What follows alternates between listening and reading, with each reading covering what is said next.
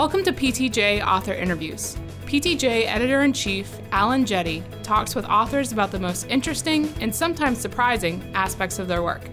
And now, Dr. Jette. I want to welcome listeners to this latest PTJ podcast. This is Alan Jette, Editor in Chief of PTJ. And today I'm very pleased to have as my guest Dr. Joshua Zadro. He's a physical therapist who's a postdoc at the School of Public Health uh, at Sydney Medical School at the University of Sydney, where he's uh, also a research scientist at the Institute for Musculoskeletal Health. So, welcome, Dr. Zadro. It's great to have you with me today. Thanks, Alan. Thanks for the invitation.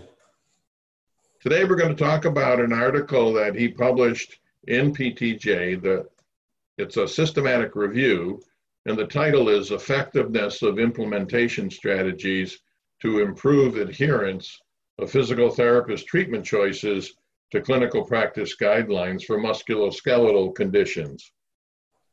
I really enjoyed reading your review because I mentioned to you earlier, I think this is a really important and uh, overlooked area. And so I look forward to discussing it with you. Let's start by talking about uh, in the early phases of the article, you mentioned that 27% of physical therapists provide treatments for musculoskeletal conditions that guidelines recommend against using completely. And 45% provide treatments that have not been well researched and very poor evidence. Why do you think there's so much care that's not evidence based that continues to be provided by our professionals? Yeah, that's a great question, Alan. I think there's likely many reasons, and it's probably a combination of reasons rather than just one. Um, we're also we're just about to publish an editorial in uh, JOSPT about the drivers of overuse in physiotherapy, and this is part of a seven-article series on overcoming overuse. And so we highlight some key issues in that uh, paper. But I think for me, the main one would be uh, bias from clinical experience. So as a clinician, you see patients day to day and a lot of clinicians will provide treatments, see patients get better, and then attribute the treatment that they provided to those improvements uh, without considering things like natural history uh, or regression to the mean. So I think that's a very strong driver because it's it's that bias that's in your face every day when you're practicing. And I think this also ties into the fact that there are some physios out there that believe clinical experience is more valuable than what the evidence says. And so there are several studies that have looked at uh, that clinicians simply don't see the value in what guidelines suggest, and uh, they use their own practice and own experience to guide what they do. Uh, and, and I think uh, that's they're probably the two strong ones.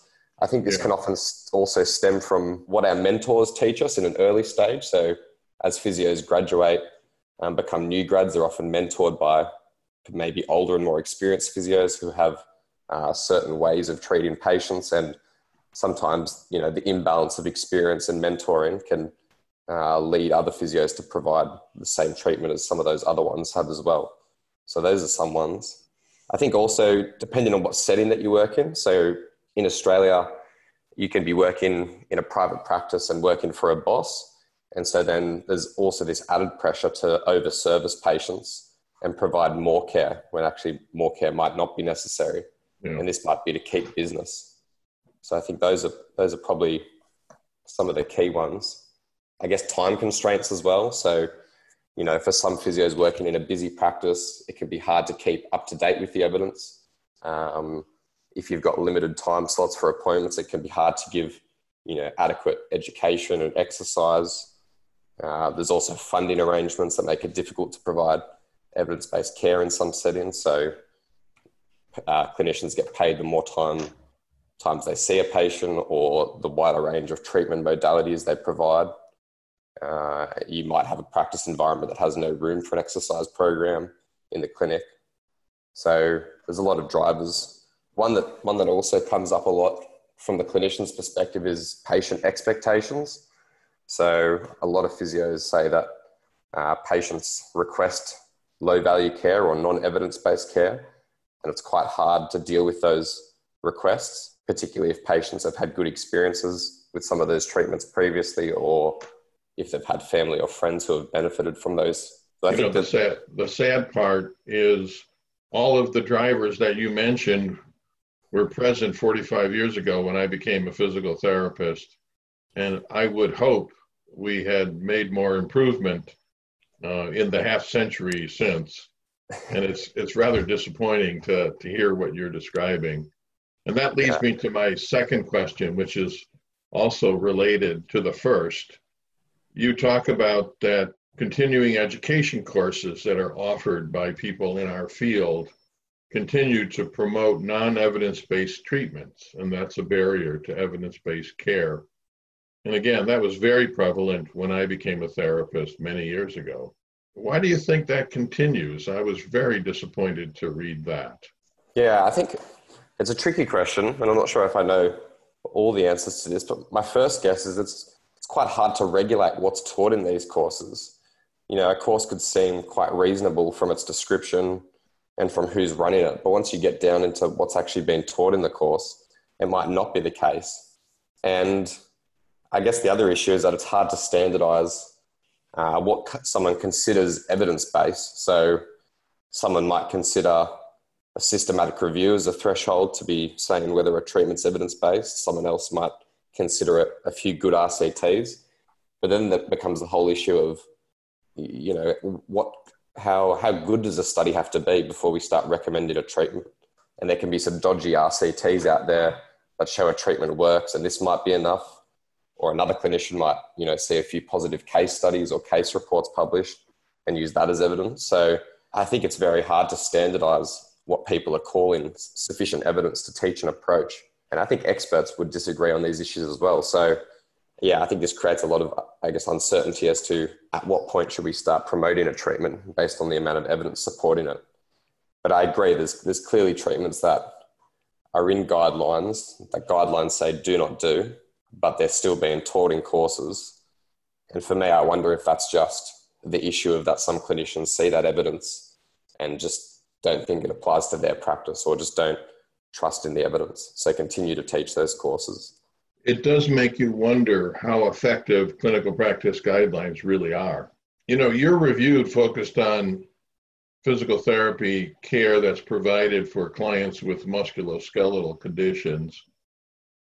And so we can infer from your study uh, to that group of patients. Do you think that the barriers are similar across different impairment uh, types, or do you think they're quite distinct? I think there's a lot of barriers that would be similar if I think of providing care for musculoskeletal conditions versus other ones. So, for example, you know, a lack of time is probably just as an issue to provide in non-evidence based care in MSK as it is in neurology or cardiorespiratory. Uh, the same way inadequate training in evidence based practice uh, poor access to research. But I think there probably are some barriers that are specific to musculoskeletal conditions, such as uh, financial incentives, I think would probably drive more poor care for MSK conditions if I think of people working in private practice, because there is that incentive to uh, keep patients around for business and provide more care rather than less. But when I think of a physio working in a hospital setting, um, say in some sort of cardiorespiratory ward, I don't think there would be as many financial incentives to keep those patients in hospitals. The incentive would probably be to discharge them earlier because that's where you, you hit your It would be interesting to know if it's setting that drives it or if it's impairment type. And I know you didn't look at that, but it just strikes me it would be interesting because some of what you're mentioning strikes me as setting specific more than type of condition. Yeah, exactly. So I guess working in a hospital treating MSK conditions, if you're not paid based on, you know, per patient you see, then there's probably less incentives to provide more care. Yeah. So yeah, I think that's an interesting area for future inquiry. You mentioned in your article that there are really a very limited number of trials available to review. And then it struck me as interesting that given that, you excluded evidence from non randomized trials, single arm trials, observational studies, and case reports or, or case uh, studies. what what's what was your reasoning for that? I mean, it obviously indicates a value that you place on different types of evidence right out of the box. Yeah, I think there's probably always going to be two camps on this. There's going to be the people who just do systematic reviews of RCTs, and the other camp, which includes all type of study designs. But I definitely sit in the first camp because uh, RCTs guess, are the highest level, level of evidence in terms of study design that can be included in a systematic review. And organisations like Cochrane strongly advise against including non-randomised studies. And the reason this is is because randomised control trials give the best estimate of a treatment effect and that's what we're interested in when we do systematic reviews to find out you know how effective including the magnitude are certain interventions. And so for this reason i don't think single arm trials observational studies case series and case reports should be used to understand a treatment effect. You may use them to understand what interventions have been tested in more of a scoping review method to see what's out there. But in this review we we're really interested to see how effective certain interventions are and to what magnitude they change practice. And so to yeah. do this, we decided to opt with just including randomized trials. If I could play devil's advocate for a moment, on the other side, the argument is that RCTs are really limited in generalizability. And so the risk you run by only looking at RCTs is that you have greater internal validity, but you give up on generalizability. And so the risk is you're going to overgeneralize the findings if you only focus on RCTs that focus on a very limited slice of the patient population. Yeah, I, I agree with that. And I think that's why you need to be careful when you interpret systematic reviews to really pay close attention to the inclusion criteria and the patients that the findings will apply to.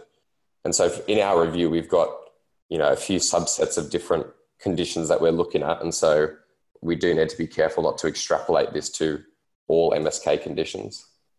The other choice you made, and I understand it, uh, you focused on one profession, physical therapist. Do you think the factors related to adhering to guidelines are different for different professions? Or were you just going for the physical therapy group because that's the background from which you come? I'm, I'm curious about that. Yeah, I guess it's a bit of both. So I think I think a lot of barriers overlap between health professionals, particularly different health professionals involved in the care for musculoskeletal conditions.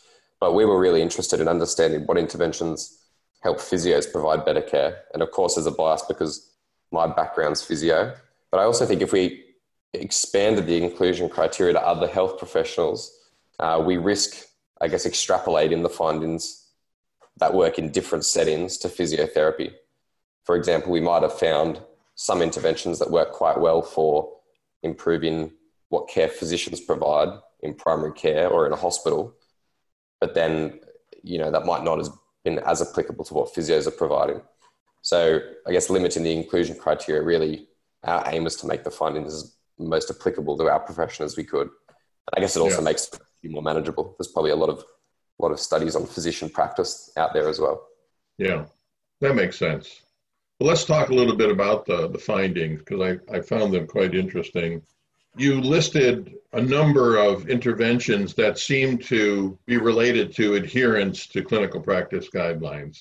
One large one was disseminating clinical practice guidelines, and that, of course, makes perfect sense. But there were additional elements um, interactive education meetings, tailored interventions and monitoring of the performance of healthcare delivery, peer assessment, and local opinion leaders, as well as educational outreach visits.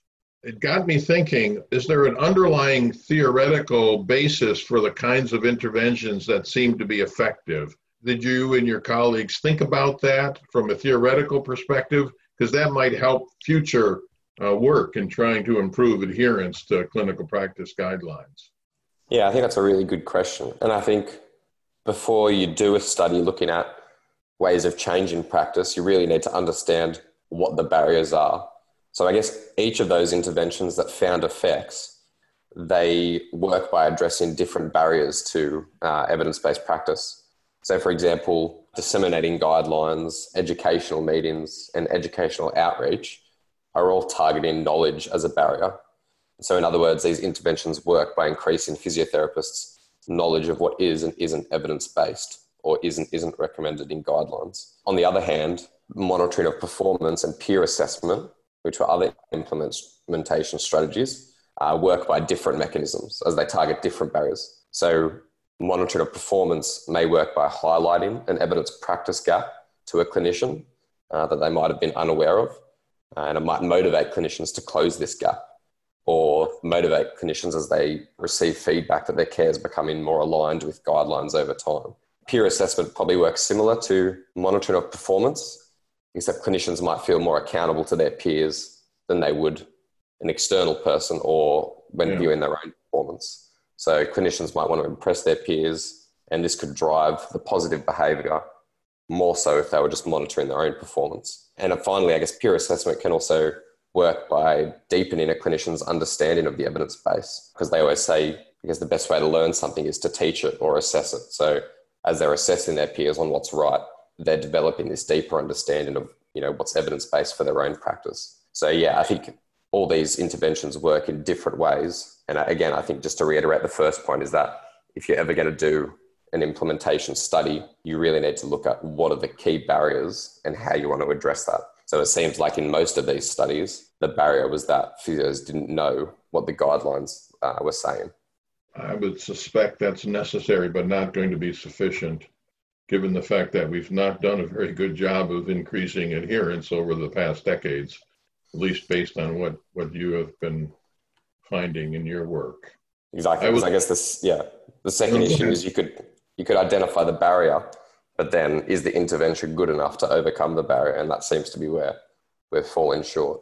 Yeah, my, my personal sense is we fall back too much on education, assuming that if we give people knowledge, that's going to change behavior. Although we know from all the behavioral science that that's never really sufficient. Yeah, active implementation strategies is always better. And I guess if, you know, if clinicians have bias from their own clinical experience, and don't trust what the guidelines say, then I don't think any amount of knowledge is going to help that group. You're in a school of public health, Joshua. What's your department? So we're the uh, Institute for Musculoskeletal Health. So it's a, it's a group of yeah, a group of physios, GPs, surgeons, pharmacists, psychologists working in musculoskeletal research. Did you have a lot of contact with your faculty colleagues in public health?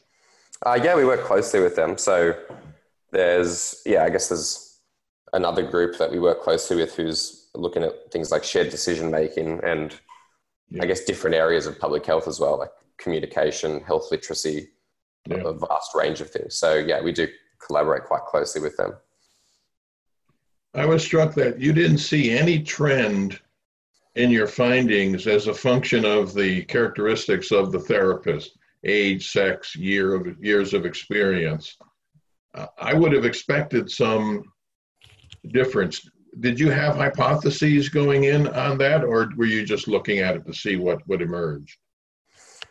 Yeah, I think the real reason that we didn't find any difference is just because of the limited number of studies and you know the diverse type of conditions included. So there was only nine RCTs included in the review, and to look at trends, you really need a large number of trials to see whether things are changing my hypothesis would be that I guess age and years of experience could be strong barriers potentially to how an implementation strategy works. So if you've got a clinician with more experience who's been practicing a certain way for a long period of time, they might find it harder to change practice than someone who's just come out of university and is quite malleable in their thinking. But again, we didn't actually to, see that. Yeah, I nice think we need know. more studies. Definitely. Yeah. yeah, I think I think more trials are needed to start exploring those and also exploring other barriers such as maybe what people think of guidelines or if there's any involvement in teaching or research to see yeah. you know what characteristics of physios make implementation strategies more effective that leads me to my last question what what do you see as some of the key areas that the field should be focused on in future research and trying to improve adherence to evidence-based practice so yeah i guess overall since there was only nine trials, we need more trials in this space because I guess there's a lot of musculoskeletal conditions and uh, we do need this evidence. But I guess one gap from the, these studies is that they all targeted clinician behavior. So it'd be interesting to see if interventions targeting other aspects of care would be more effective. So you could target financial arrangements and see if increasing co-payments for non-evidence based care or uh, fixing clinicians' salary to see if that changes it. Uh, you could investigate delivery arrangements, such as the length of consultation or the use of shared decision making, um, and also governance arrangements. So, I guess mandating a level of professional competence around uh, evidence based care. So, yeah, those would be interesting interventions to target not just at the clinician. All these interventions also targeted an increased use in evidence based treatments. And the previous systematic re- review that I did showed that one in four physios provide care that guidelines recommend against. So it'll be interesting to see if there's implementation strategies that work to reduce the use of non evidence based care. And I think this would be a really uh, interesting area for future research. Yeah. Well, I want to thank you, uh, first of all, for publishing your review in PTJ. I really enjoyed reading it. I would encourage our listeners to take a look at it. And thanks for taking the time uh, early in your morning to, to talk with me about it. I appreciate it. No worries, Alan. Thanks again for the invitation.